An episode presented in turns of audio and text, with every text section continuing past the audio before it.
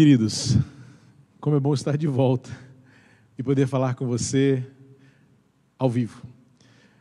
Hoje é o último domingo do mês e, como eu fiz as contas já com vocês, foram 12 domingos até aqui. 12 semanas, 11 quartas-feiras e mais três dias extras com a nossa conferência online sobre família. E eu havia separado para esta noite também uma outra mensagem sobre desânimo. Hoje pela manhã o tema, né? Por isso não desanimamos. E hoje à noite eu entrar em mais detalhes, mas a gente volta a falar sobre isso porque, ao que me parece, a gente vai precisar de muito mais força para prosseguir mais algumas semanas até que sintamos-nos seguros para sair de casa, para reunirmos-nos como igreja, para tentar retomar alguma rotina, ainda que com todos os cuidados necessários. Eu quero lembrar e reafirmar que nós, como igreja, estamos nos preparando para esse retorno. Não sabemos ainda quando, mas já antecipando, de forma proativa, estamos providenciando equipamentos, é, protocolos, procedimentos. Como você sabe, montamos uma equipe de trabalho que está assessorando a diretoria e o conselho de líderes para apresentar uma proposta de funcionamento da igreja quando nos for permitido voltar, mas não só a permissão, como aconteceu essa semana, quando nós sentimos-nos seguros para retornar. Eu estou aqui no auditório e vê-lo vazio é muito diferente e, e, também falar com você sabendo que está ao vivo. Em casa, se eu errasse, eu parava e voltava a gravar de novo. Agora tem que ir direto numa só, porque estamos com o link aberto, tempo real. Renata aqui em casa também me ajudando. Temos uma tecnologia que pode facilitar, ela está trabalhando de casa. E aqui na igreja, só eu, Pedrinho lá no som e o Vitor lá na Ilha de Corte fazendo essa transmissão. Faz falta a banda aqui conosco. Faz falta o coro aqui atrás comigo. Faz muita falta mas a gente precisa aguentar um pouquinho mais. E a mensagem que eu preparei para esta noite, que seria sobre desânimo, é, entrando mais a fundo sobre como o desânimo é, nos abate e como nós podemos enfrentá-lo e vencê-lo, fica, quem sabe, para o próximo domingo à noite. Pelo menos uma mensagem. Se nada mudar, já tem uma mensagem planejada e separada para o próximo domingo à noite. E por falar em próximo domingo, deixa eu falar até com certa antecedência. Domingo que vem, dia 8 de junho, é primeiro domingo do mês. Então, o que acontece no primeiro domingo do mês? Vamos pela terceira vez celebrar o memorial da Ceia do Senhor de casa em casa. Eu da minha casa, reunido com Giane e Letícia, vocês da sua casa. Então, uma semana aí para você se preparar com os elementos, não é? Dentro da sua possibilidade, evidentemente, se você puder, providencie aí o suco de uva, o pão, para sentarmos à mesa com o Senhor. E eu ministrarei da minha casa, vocês da sua casa, e ainda juntos, ainda que separados, mas com os corações unidos, primeiro domingo do mês, é, celebrarmos a ceia do Senhor. Uma outra coisa também importante, não vamos esmorecer o nosso compromisso é, com a generosidade não é? A bênção de sermos generosos. O domingo que vem, o primeiro domingo, é o domingo onde usualmente nós sempre arrecadamos os quilos de mantimentos. E algumas pessoas perguntam, pastor, mas como é que eu faço para doar? Você tem duas maneiras. A nossa guarita funciona 24 horas. A igreja tem mantido uma rotina né, com os funcionários por escala, é, com uma jornada reduzida, mas para fazer a conservação e a manutenção de todo o nosso patrimônio, mas também a segurança. Então a igreja tem estado é, é atenta e ativa. Nossa guarita funciona 24 horas, tem sempre alguém aqui. Então facilitou, deu uma facilidade de passar aqui, pode deixar sua doação aqui também, tá bom? Se de toda maneira não puder, faça contato com a nossa secretaria, que abre todos os dias a partir das 9 horas para atendimento ao público, até às 3 horas da tarde. A jornada está reduzida, mas de 9 às 3 você pode encontrar alguém aqui na secretaria e combinar, até para nós irmos aonde você está, retirar a sua doação, a sua contribuição, porque o Instituto Transformar tem distribuído agora mais de 200 cestas de alimento. Ah, a gente tem atendido mais de 200 famílias, como foi no mês passado, que está encerrando agora o mês de maio. E assim vamos, seguindo em frente, né, na nossa generosidade, com a nossa fidelidade. E Deus vai nos abençoando. Eu quero dar um outro testemunho aqui interessante, também importante para nós. Quando o mês de março terminou, nós fizemos o primeiro levantamento e nós vimos que Deus, como sempre, manifestou graça e misericórdia para conosco, que nada nos faltou, por conta da generosidade e da fidelidade de todos os irmãos que têm contribuído financeiramente para o sustento da igreja. Nós não deixamos de, de, de, cumprir nenhum dos nossos compromissos, de, de, assumir nenhum dos nossos compromissos, e nós ainda abraçamos o desafio de campanha de missões mundiais e aquela campanha financeira pelas cestas de alimentos. Vocês lembram quando tudo começou? Nós temos um primeiro esforço específico, auxiliando isso transformar, para arrecadar é, recursos para comprarmos cestas de alimentos para já atender as primeiras famílias que ficariam em dificuldade é, quando começou esse período de distanciamento social. Quando o mês de, de, março terminou, começamos o mês de abril, o mês de abril terminou, nada nos faltou, o mês de maio terminou e nada nos faltou. E há algum tempo, uh, o irmão Carlos Cruz, que é o nosso coordenador de orçamento e finanças, ele estava conversando com outro pastor conhecido em comum, e este pastor disse: Todas as igrejas que não abriram mão da generosidade para com o próximo e não se preocuparam em doar, fosse para missões, ou fosse para ação social, nenhuma dessas igrejas experimentou falta de nada. Foi isso que nós pudemos testemunhar. A fidelidade de Deus para conosco, a sua generosidade em resposta à nossa generosidade.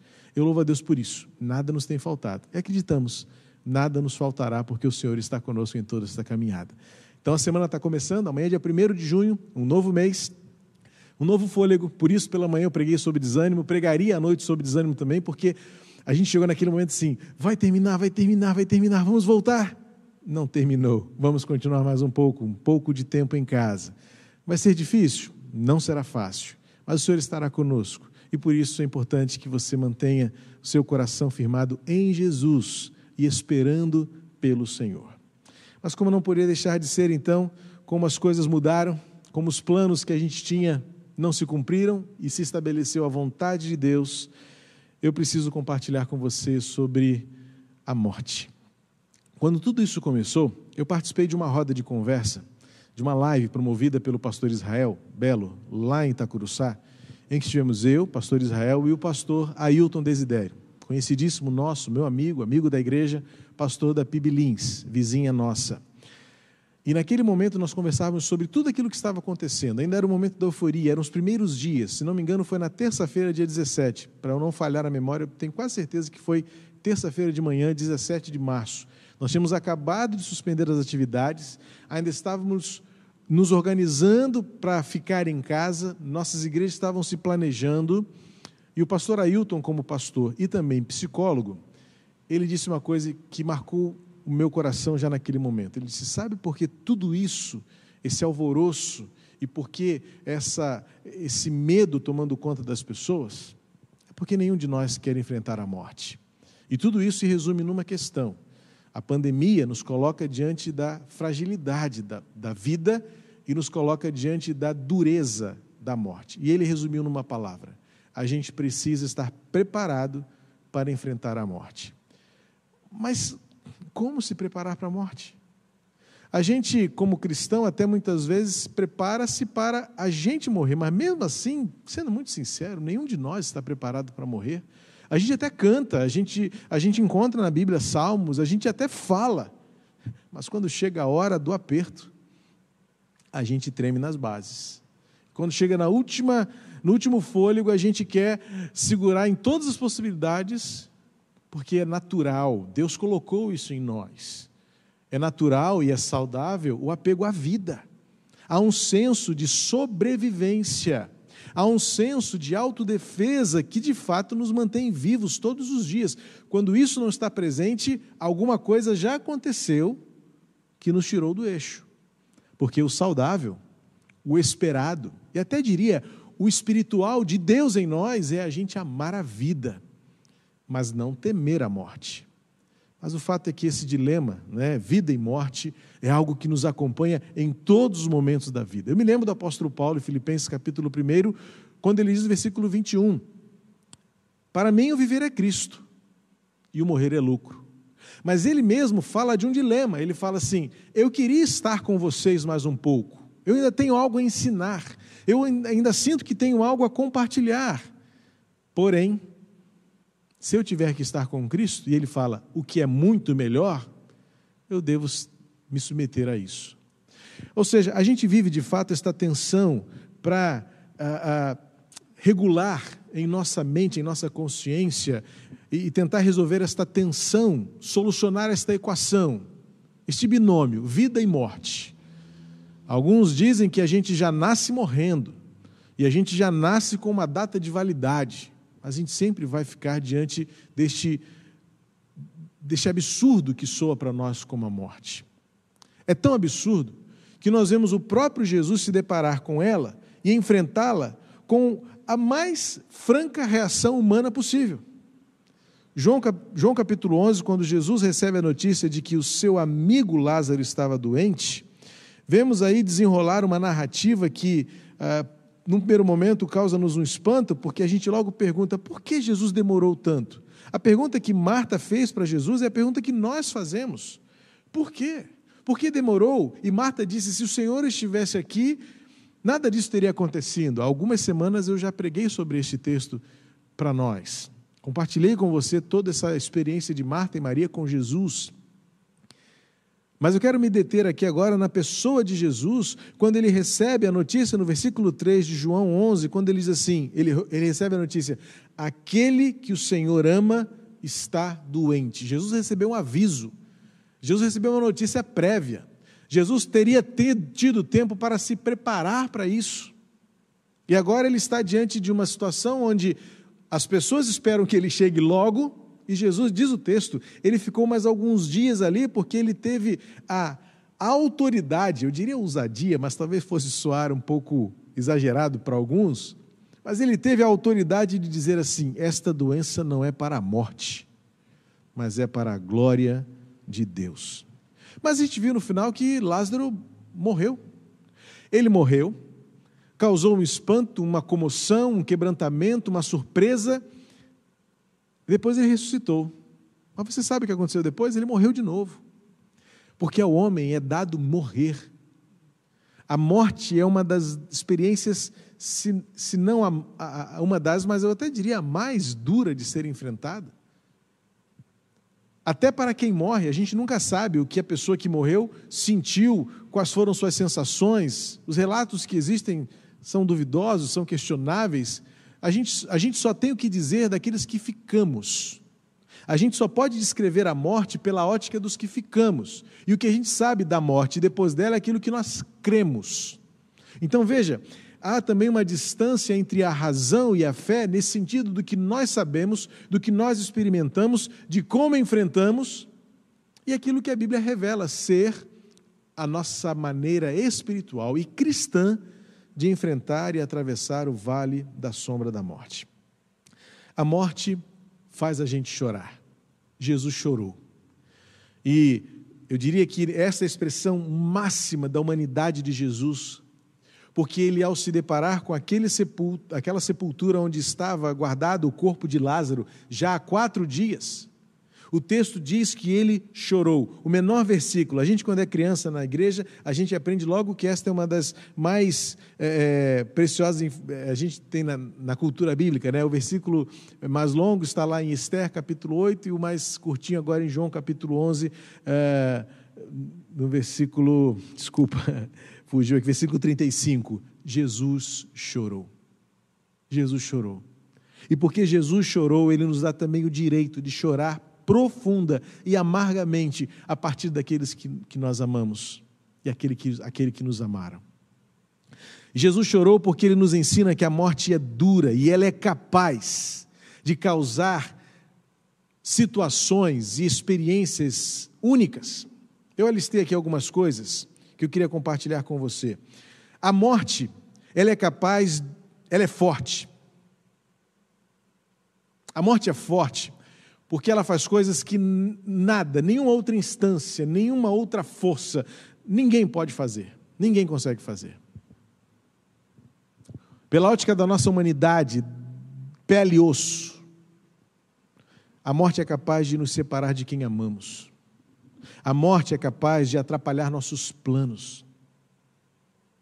Nós amamos pessoas, mas nós perdemos pessoas que amamos. Nós fazemos planos, mas as, a morte corrói os nossos planos e mudam drasticamente. A morte é capaz de entristecer nossas celebrações e trazer uma nuvem sobre nossas felicidades. Por isso, de manhã, a gente precisou ajustar as emoções, porque se não tivesse aquelas letras subindo com aquelas declarações de sentimentos no início e no final do culto da manhã, muitos talvez não entendessem, porque a gente estava com um ânimo, ainda que a essência do culto estava perfeitamente alinhada com o propósito de Deus para nós na manhã de hoje, dia 31 de maio mas o ânimo, o semblante, o tom de voz não estava em sintonia com aquilo que hoje de manhã nós estávamos vivendo. Então, era necessário ajustar, porque a morte tira de nós é, é, esta espontaneidade da alegria e coloca em nós uma nuvem de dor, uma nuvem de, de que nubla as nossas felicidades. A dor causa uma dor incompreensível. Em geral, quando nós vivemos o luto, a única coisa que nós conseguimos dizer é: está doendo. Está doendo quanto? Alguns médicos, né, é, é um protocolo médico você perguntar ao enfermo: a dor é quanto de 1 a 10? Certamente 10 seria o máximo e, o, e a morte é muito mais do que isso.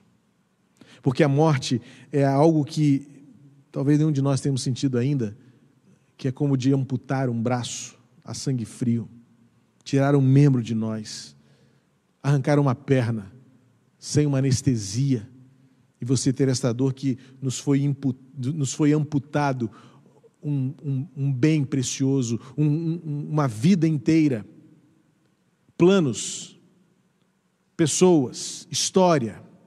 A morte é capaz de produzir uma angústia que rasga a alma com tantas emoções conflituosas, porque é essa hora onde nós fazemos as perguntas mais difíceis de serem respondidas. E o grande problema, muitas vezes, é que as pessoas eh, arvoram-se, aventuram-se tentar responder o que não pode ser respondido. Não faz sentido. Quem pode acompanhar a transmissão que fizemos do culto desta tarde, lá de gratidão a Deus pela vida do Edson, eu disse isso. Há perguntas que não serão respondidas. Por quê? Nunca teremos essas respostas. Para quê? Não faz sentido. Algumas pessoas simplificam demais, ou até tornam tão simplista, dizendo que ah, ah, não pergunte o porquê, pergunte o para quê. Eu sei que existem para quês, mas quando a morte chega, nada mais faz sentido, nada mais tem direção. E a gente precisa aprender a respeitar este momento da nossa existência, porque Deus nos fez assim.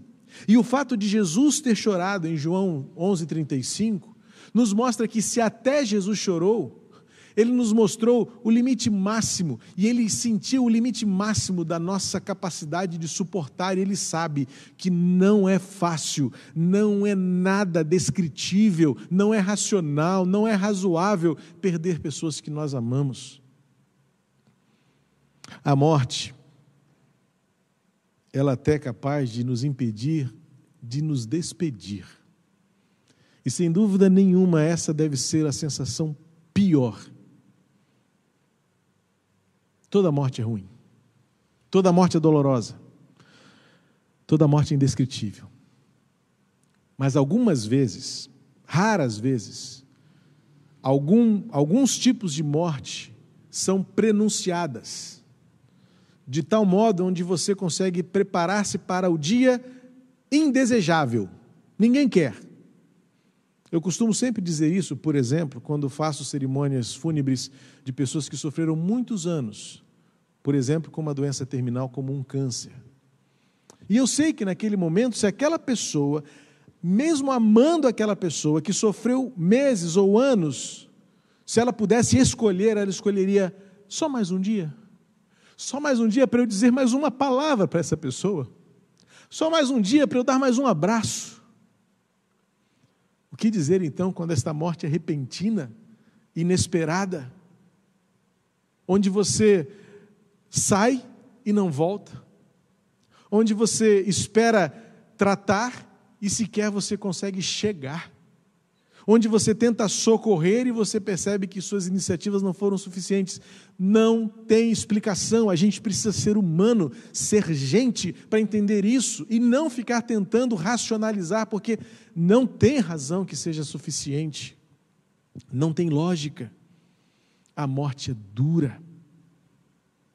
A morte, na nossa realidade humana, é a última instância que limita a nossa existência e que diz a partir de agora não existe mais, não tem mais o próximo passo, agora não tem mais a segunda chance.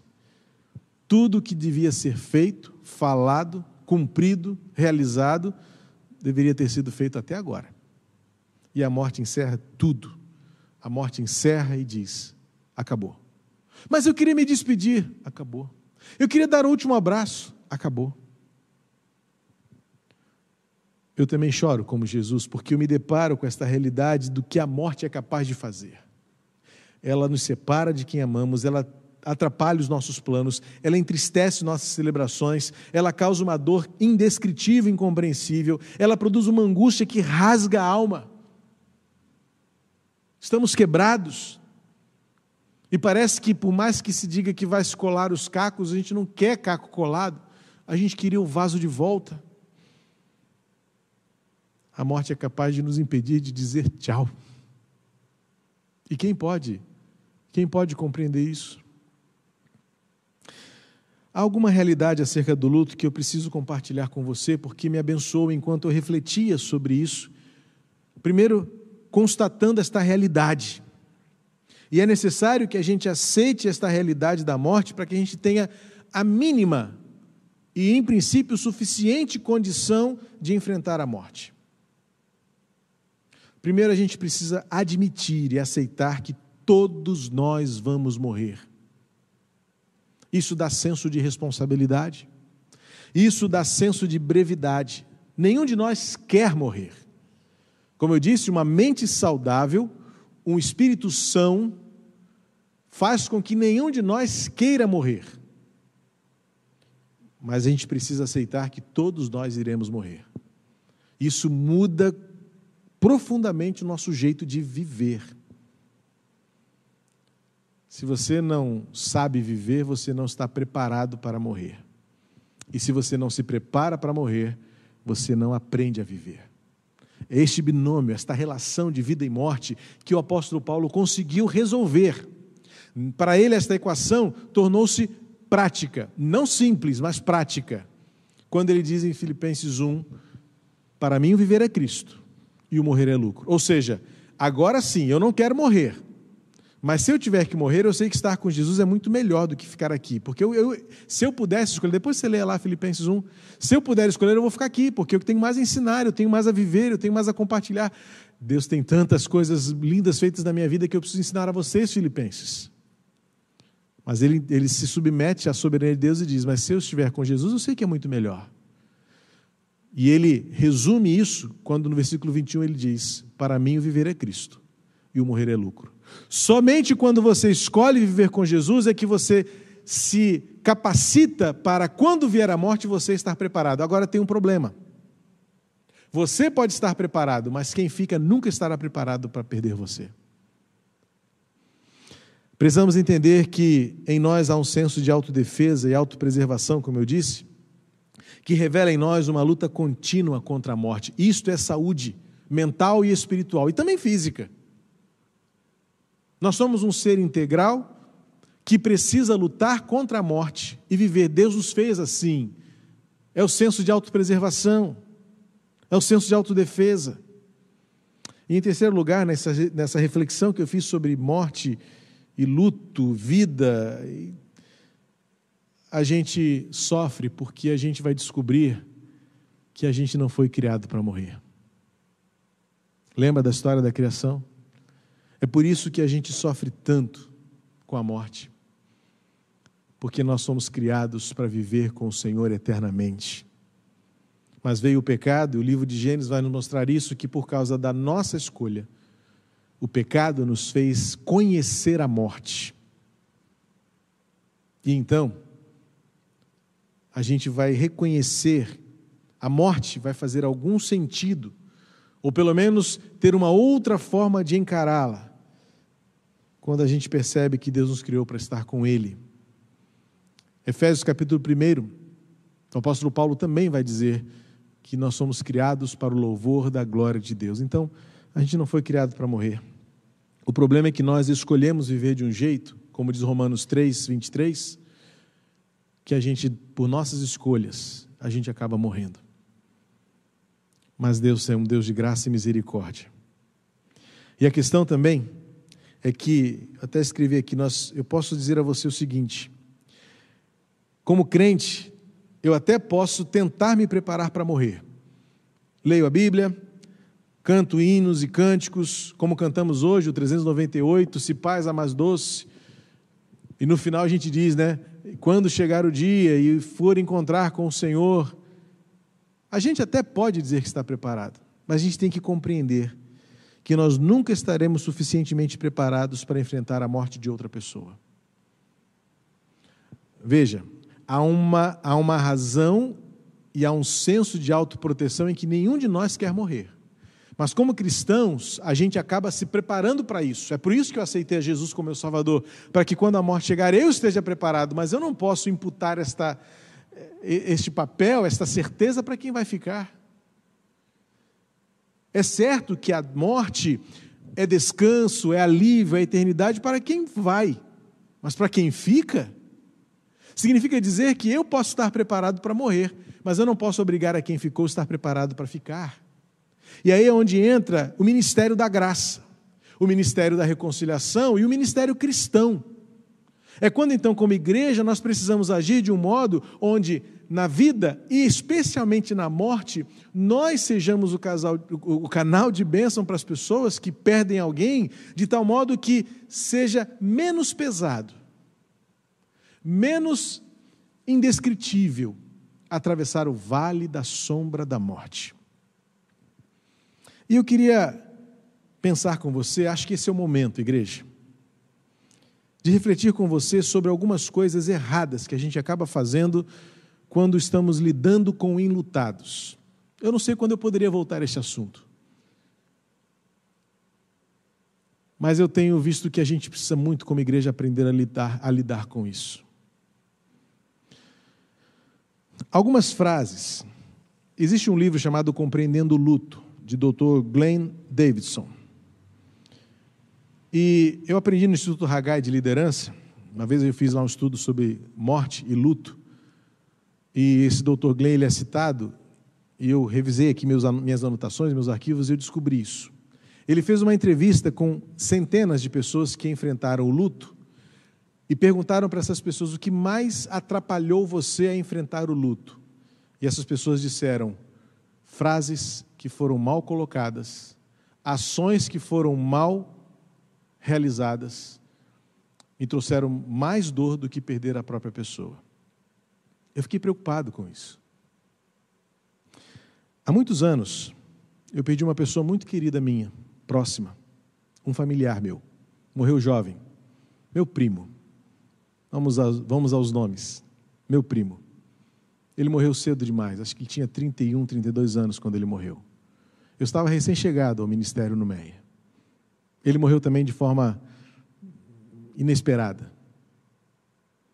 E no dia do sepultamento, a sua jovem esposa, viúva, uma moça ainda, jovenzinha, menos de 30 anos, ela sentada assim, vivendo o luto dela, o caixão saiu do templo da igreja que meu primo pastoreava, e alguém, de forma desastrosa, abraçou-a por cima, ela estava sentada e disse assim: Graças a Deus, a irmã ainda é jovem e vai poder recomeçar a vida.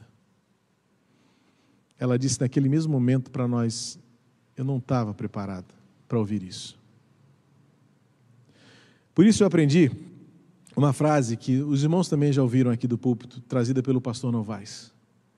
Há momentos em que você não deve, não deve, não é nem não pode, é não deve tentar dizer para as pessoas alguma coisa acerca de Deus, porque talvez nem você saiba o que dizer.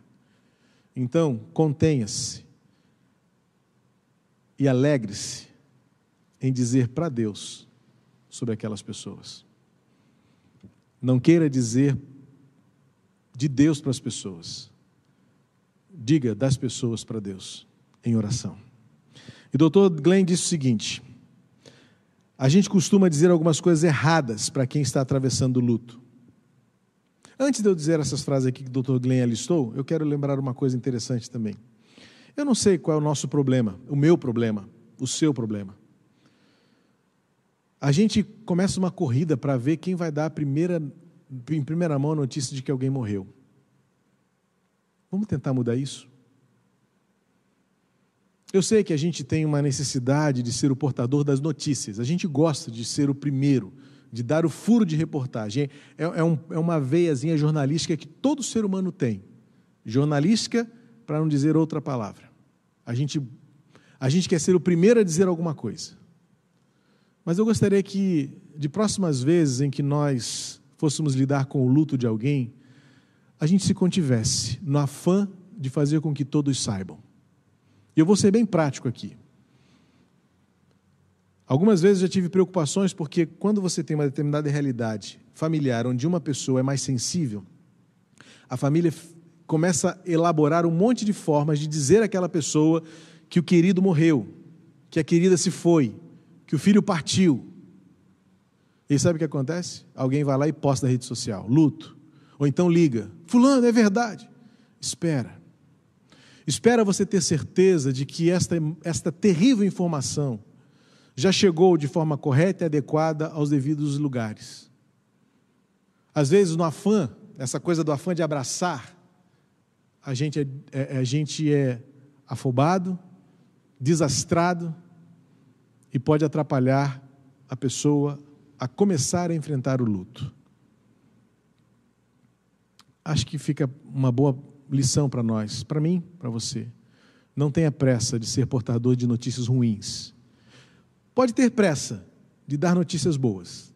Quando a notícia é boa, vai lá e fala, anuncia. Fala para todo mundo. Mas se a notícia for ruim acerca de alguém, se a notícia for de morte, de dor, de doença, contenha-se. Espere o um momento onde você entender, com juízo, que é a hora certa de falar.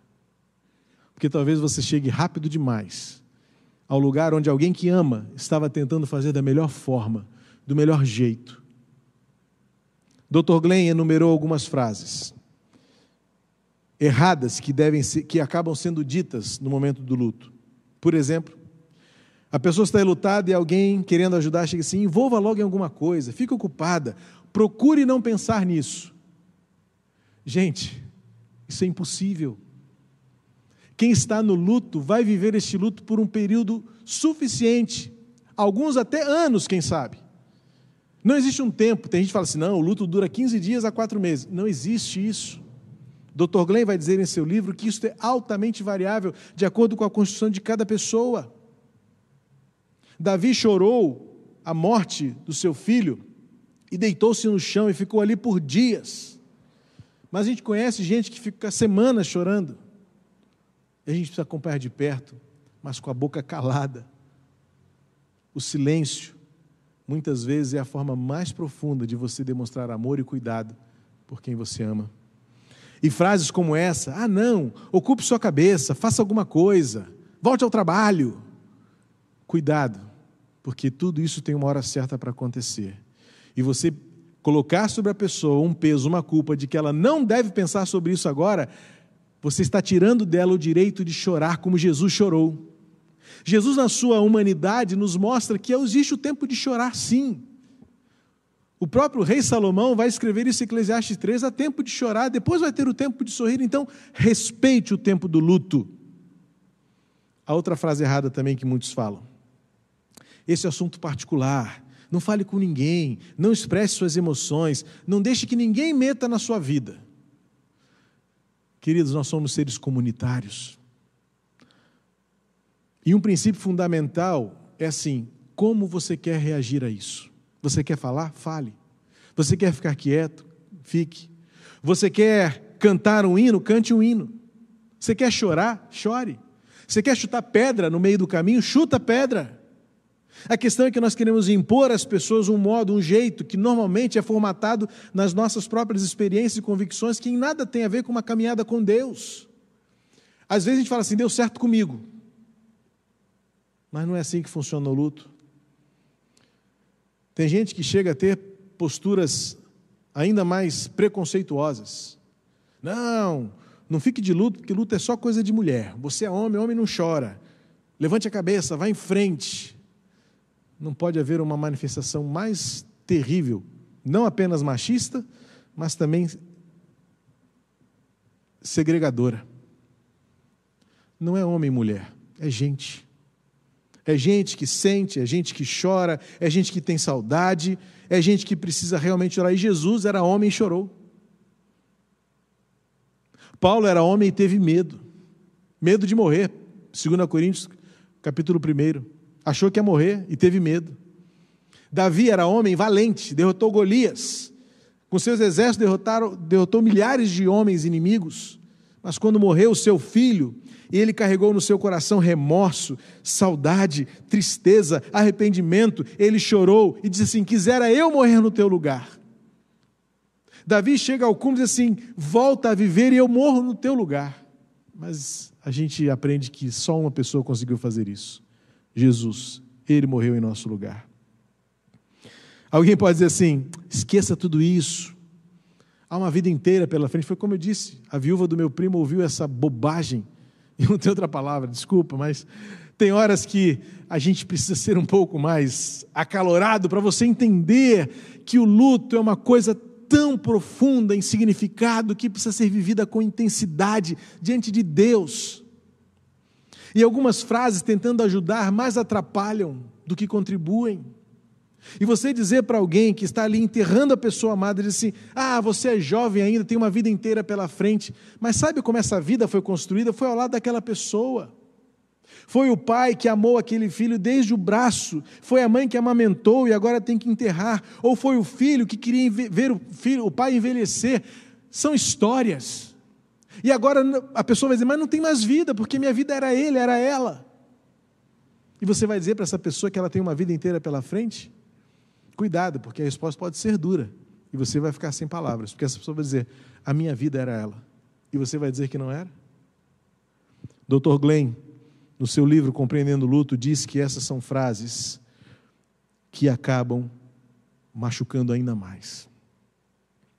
Tem uma outra frase que eu queria compartilhar, uma, uma expressão, e eu quero colocá-la bem assim, com cuidado, porque a gente tem usado ela muito nesses dias porque se, se, se refere a uma realidade específica. O vai passar. Para nós que estamos vivendo a pandemia do coronavírus e da Covid-19, a gente dizer que vai passar é porque a gente sabe que se a gente sobreviver a ela, a gente vai voltar a uma vida normal, mas a gente não sabe quando. A gente vive movido por esta realidade e por essa expectativa. Mas quando a pessoa está no luto, quando você fala para ela que vai passar, eu queria que você acreditasse que essa pessoa provavelmente ela não quer que passe. Porque ela quer nutrir esta saudade, ela quer nutrir as memórias, ela quer guardar as lembranças, e ela não quer que passe, porque ela não quer que ninguém substitua o lugar daquela pessoa na sua história. Então, quando eu falo que a pandemia vai passar, é uma realidade. Mas quando eu falo para um coração enlutado que vai passar, essa pessoa, não, eu não quero que passe. Eu quero guardar essa pessoa comigo para sempre. Eu conheço uma viúva que Deus até refez a vida dela com outro casamento feliz e abençoado, e longo já, duradouro. Segundo casamento, pleno, feliz, é, estão os dois chegando à velhice, plenos. Mas ela nunca se esqueceu o primeiro amor. A gente até brinca, pela proximidade que temos, de que ela parece que continua casada com o primeiro. E como é que eu vou dizer para essa pessoa vai passar insistindo ou teimando com ela que ela esqueça o inesquecível? Cuidado, porque conselhos errados assim, dados a pessoas enlutadas, machucam muito mais, ou tanto quanto a própria morte, a pessoa que partiu. Isso não é amor. Há momentos como esse que a gente precisa do silêncio. Se for possível, apenas a presença. Para que aquela pessoa saiba que ela não está e não estará nunca sozinha. Somos uma família.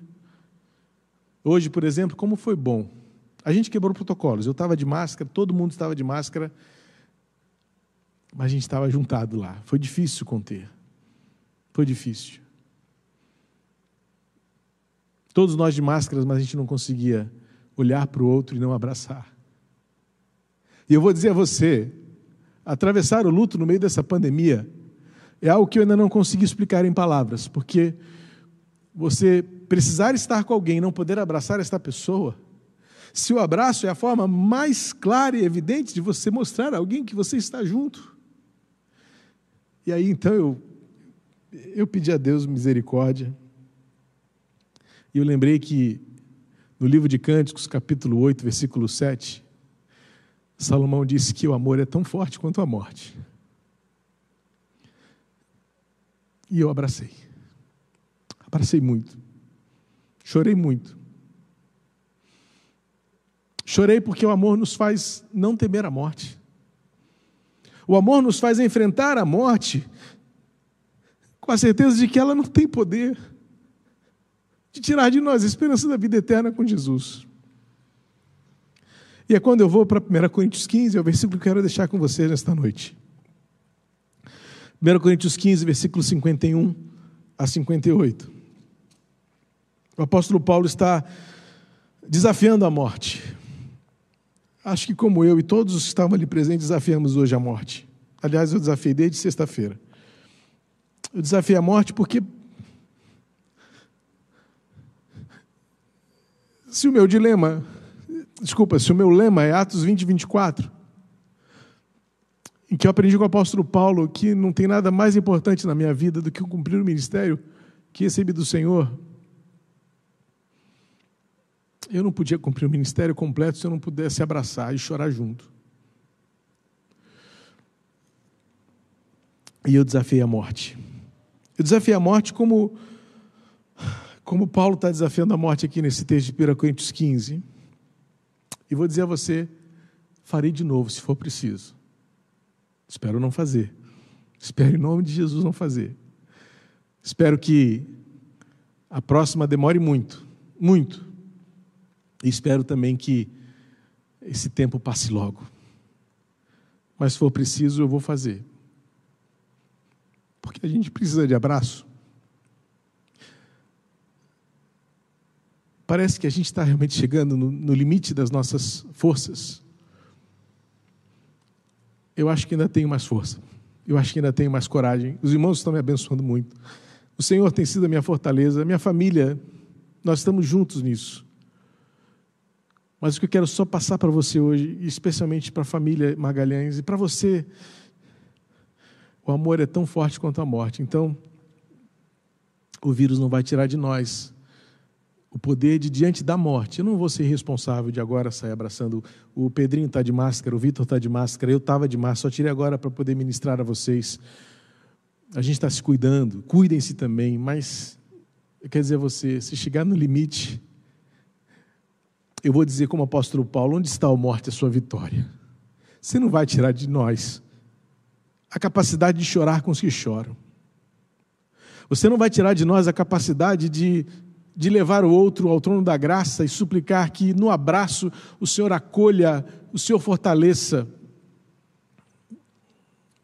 Porque hoje eu senti na pele o que muitos já sentiram e é ruim demais. Teria sido ruim demais chegar num lugar onde estão pessoas amadas chorando e eu não poder nem me aproximar e dar um abraço. Eu não abracei todo mundo, mas eu abracei quem eu sabia que eu tinha que abraçar.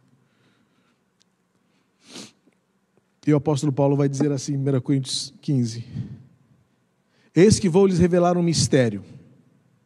Nem todos dormiremos, mas todos seremos transformados. No momento, no abrir e fechar de olhos, ao roçar da última trombeta, a trombeta soará, os mortos ressuscitarão incorruptíveis e nós seremos transformados porque é necessário que este corpo corruptível se revista da incorruptibilidade e que o corpo mortal se revista da imortalidade. E quando este corpo corruptível se revestir de incorruptibilidade, o que é mortal se revestir da imortalidade, então se cumprirá a palavra que está escrita: tragada foi a morte pela vitória. Onde está a morte a sua vitória? Onde está a morte o seu aguilhão? O aguilhão da morte é o pecado, e a força do pecado é a lei. Graças a Deus que nos dá a vitória por meio de nosso Senhor Jesus Cristo. Portanto, meus amados irmãos, sejam firmes, inabaláveis e sempre abundantes na obra do Senhor, sabendo que no Senhor o trabalho de vocês não é vão. Há três coisas que eu vejo nesse texto aqui que me fazem enfrentar a morte, mas também ajudar os outros que a enfrentam a vivermos o luto com qualidade. E quando eu falo que é com qualidade, é começar por onde Jesus começou, chorando. Chorando. É fazer como Davi fez. Davi cantou hinos, adorando ao Senhor em meio à morte. Davi trouxe à memória aqueles que morreram e pôde, por exemplo, quando Saul morreu, ele escreveu um hino de adoração ao Senhor pela morte do rei e lembrou, olha que Saul não merecia ser lembrado, mas Davi, ele no hino lembra que ele foi um homem de batalhas, que levou o povo, que conduziu o povo, que foi colocado por Deus. Davi era um homem diferenciado. Mas também quando ele perdeu seu filho Absalão, seu coração foi corroído por remorso, ele chorou de dor, de remorso, de arrependimento de tempo perdido e desperdiçado. Então, chore. Chore porque o choro vem de Deus. E tanto é que nós já estudamos algumas quartas-feiras, bem-aventurados se choram porque serão consolados. Mas esse texto me dá três verdades que me fazem enfrentar o luto e lembrar você que enfrenta o luto, seja você hoje, querida irmã Selma, querido filho Israel, queridíssima Priscila e amado gigante. E todos os seus familiares também, porque eu vi ali cunhados chorando, irmãos chorando, eh, amigos mais chegados que irmãos chorando. Tem muita gente que está sofrendo demais. Então vamos continuar chorando o tempo que for preciso.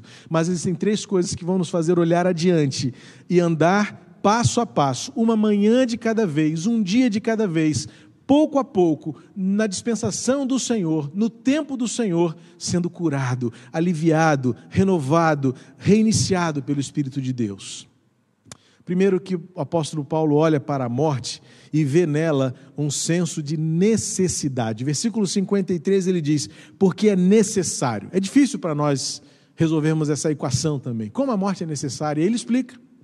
É porque nós somos mortais, nós somos, nós somos corruptíveis, nós somos pecadores, e lá na eternidade, para onde nós queremos ir, onde nos aguarda o Senhor, já com uh, Edson, já com o irmão Oscar, já com o Neilton, já com o irmão Antônio, com o Márcio, com tantos que a gente.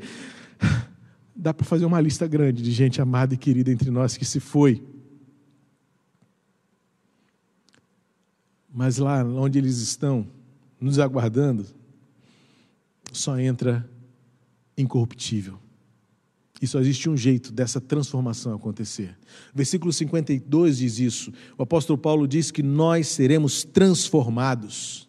Então a morte ela é necessária porque ela faz esta mudança de natureza. Ela restaura o nosso estado original do Éden, do pré-pecado, quando Deus nos fez para viver eternamente com Ele no jardim e Ele está lá nos aguardando. E isso só é possível pela morte. É claro que a gente espera que a morte seja o mais tardia possível, mas não adianta. Se queremos herdar a eternidade, todos nós deveremos atravessar a, a morte. E este portal que nos transforma para uma nova realidade. Mas a segunda coisa, que ela é necessária, mas ela é limitada. Ela não pode mudar quem Deus é. E é isso que Paulo agora desafia. E o Gabriel, hoje pela manhã, usado por Deus, sem saber de nada, nós não sabemos de nada, ele ministrou para nós Romanos 8, 38.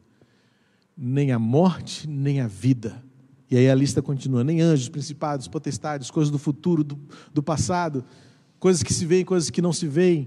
Aí completa: nada disso nos separará do amor de Deus que está em Cristo Jesus. Ora, a morte é necessária porque ela nos transforma, mas ela é limitada, ela não tem poder de tirar de nós o amor de Deus, seja o amor que está por vir, seja o amor presente. Então a mensagem de esperança é essa: Deus ainda nos ama. A morte não mudou o amor de Deus, a morte não diminuiu o amor de Deus. A gente se sente um pouco desamparado, a gente se sente amputado, a gente se sente deixado de lado, mas a realidade maior, a realidade sublime, a realidade, a realidade inalterável é a realidade do amor de Deus. E hoje Deus ama por meio de quem sabe amar.